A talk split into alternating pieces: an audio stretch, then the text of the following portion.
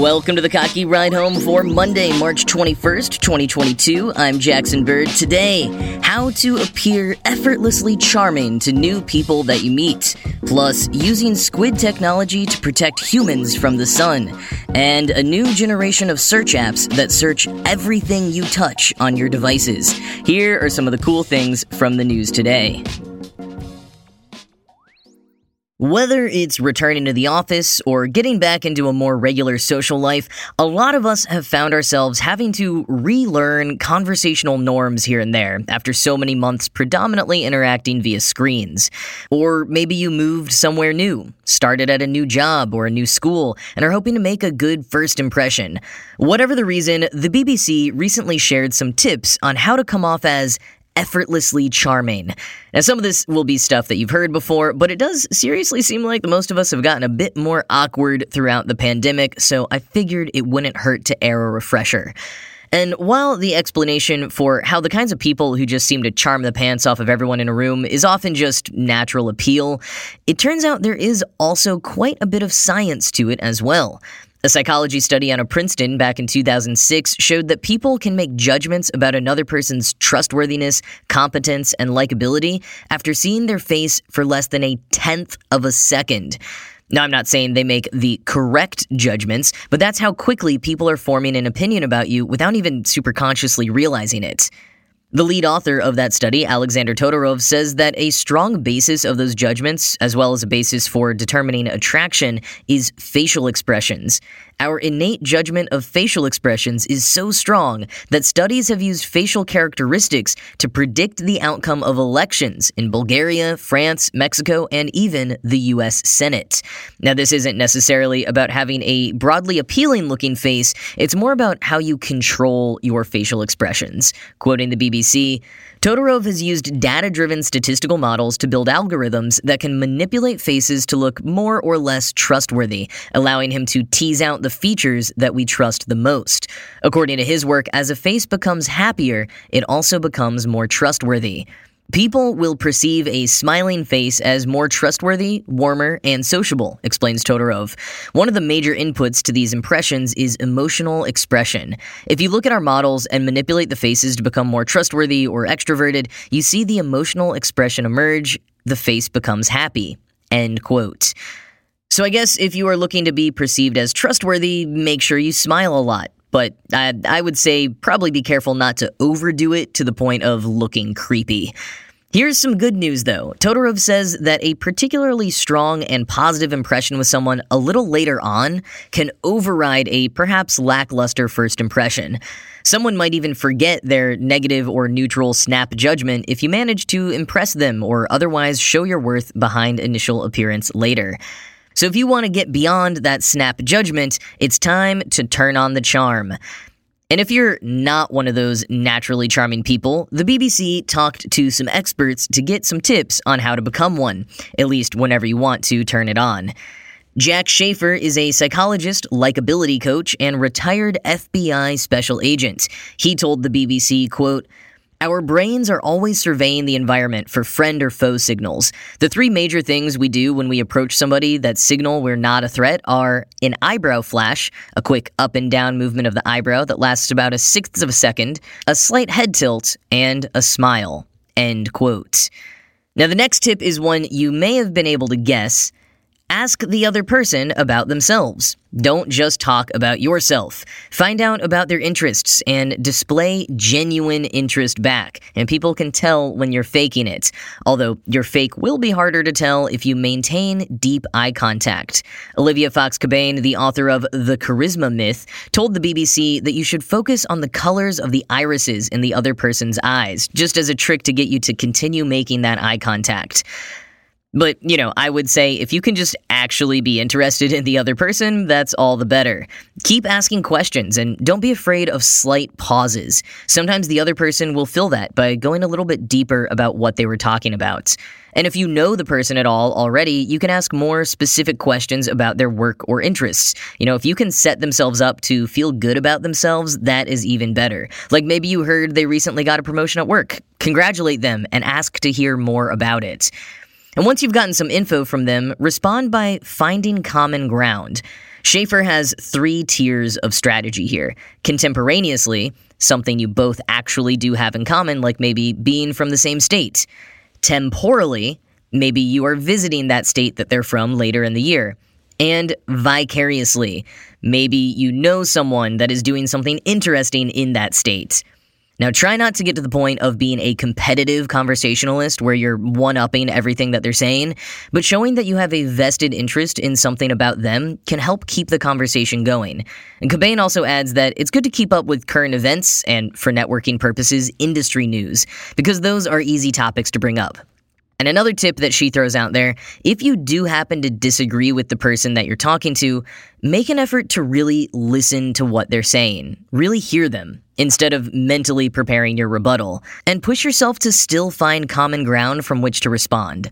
And finally, another one that you have perhaps heard of before mirror their body language. This is something that often happens naturally if two people are really hitting it off.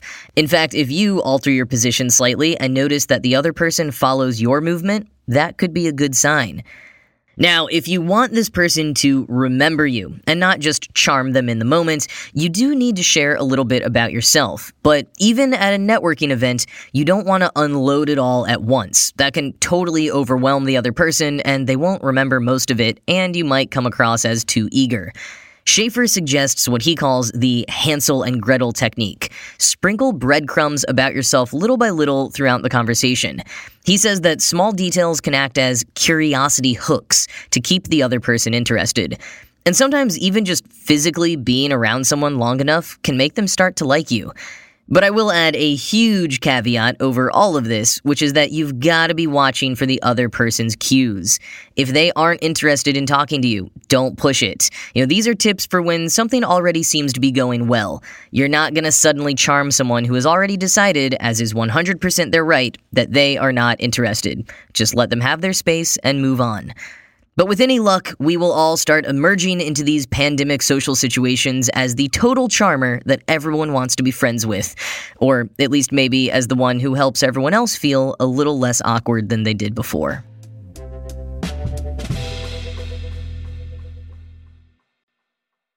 Squids and other cephalopods have a number of mechanisms that can help them camouflage and blend in with their environments. One particular pigment that helps squids in particular change color is xanthommatin. Leila Deravi, an assistant professor of chemistry and chemical biology at Northeastern University, has studied xanthommatin at length and even figured out how to manipulate it to change colors of other things, with the hopes of creating some type of application in clothing or other consumer products, integrating the xanthommatin into materials that would change colors for various reasons. But the study took a sharp turn when a sample was left out on a lab bench exposed to ambient light, and it changed colors just from that. Deravi explained to Northeastern that that wasn't the result she was looking for, but Dan Wilson, a research scientist on the team, had an idea. If it changed color in the sun, could it be turned into a reliable way for people to know when they've been exposed to too much UV light? And so, building on his grad school work with paper based microfluidics, Wilson developed a dime sized device that's basically a sticker a person can wear when outside. Since, as he says, we all know that too much UV radiation is bad, but we can't always translate that into the amount of time we've spent outside. With the sticker, you could get a solid indication of when it's time to go back indoors or reapply sunscreen. Quoting Northeastern News, the wearable device is about the size of the tip of one of Wilson's fingers. It's made of five thin layers of carefully crafted sheets of plastic and a round piece of paper that's been treated with the pigment and dried out. The sensor is activated when a user presses on the button, a small reservoir of fluid in the edge of the device. That pressure pushes the fluid through the channels cut into a middle layer of plastic in order to hydrate the treated paper. Once it's wet, it will react under UV radiation, changing from a yellow orange color to a red the more it's been exposed.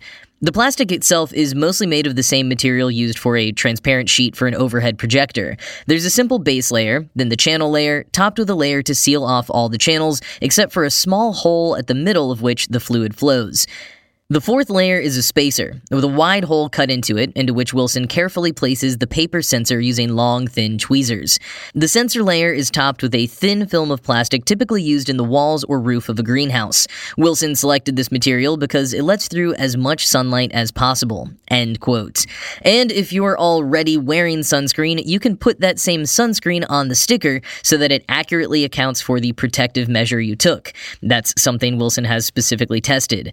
He also has another idea for how these sensors can be used that's particularly relevant these days. When using UV light to sanitize a space or object, the sticker could indicate that it's been fully sterilized. Now, no word yet on any tangible plans to get this device to market, but if you're okay with a device that is not inspired by squids, there are a number of UV sensing devices already available. There are wristbands, bracelets, papers. L'Oreal even debuted a fingernail art sensor connected to an app four years ago, although I wasn't able to find more recent information on purchasing one. And it's cool to see devices like this become more advanced and common because Wilson is right. Sometimes it can be really tough to tell when you've already had too much sun exposure, and usually by then, it's too late.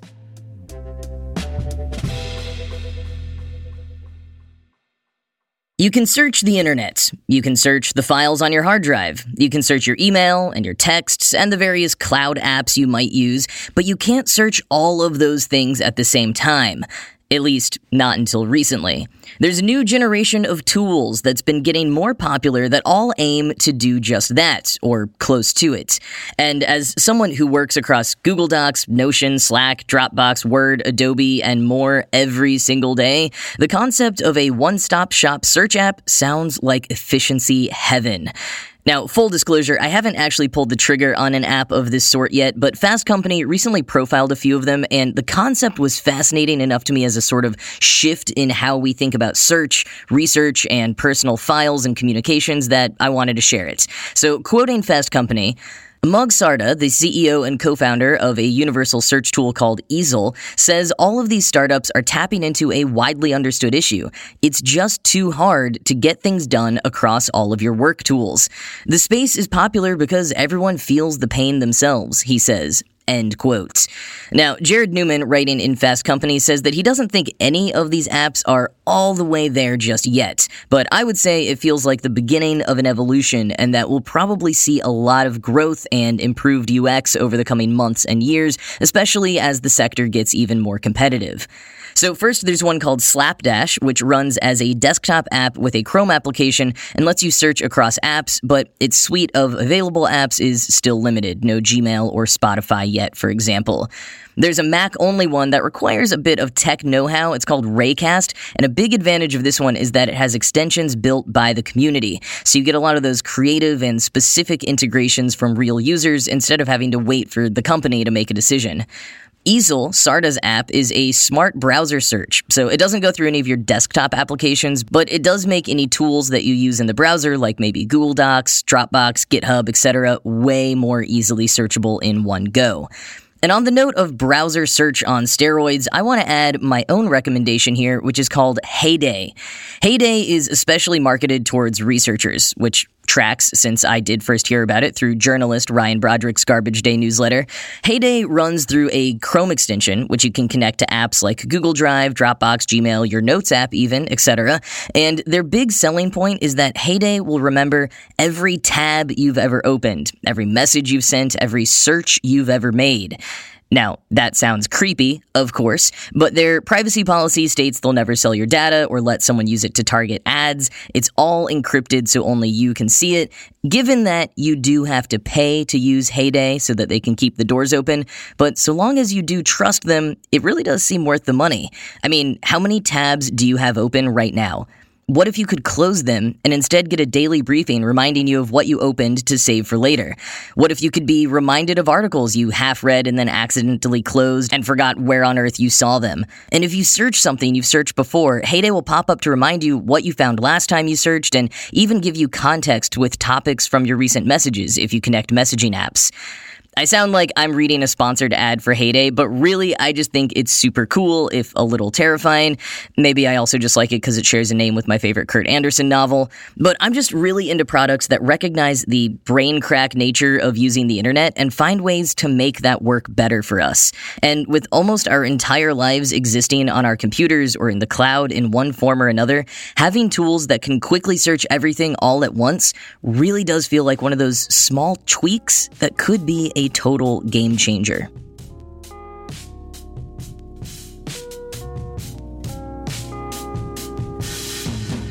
All right, well, that's going to be it from me for today. But as always, this show was produced by Ride Home Media and Kottke.org. I'm Jackson Bird, and I'll talk to you again tomorrow.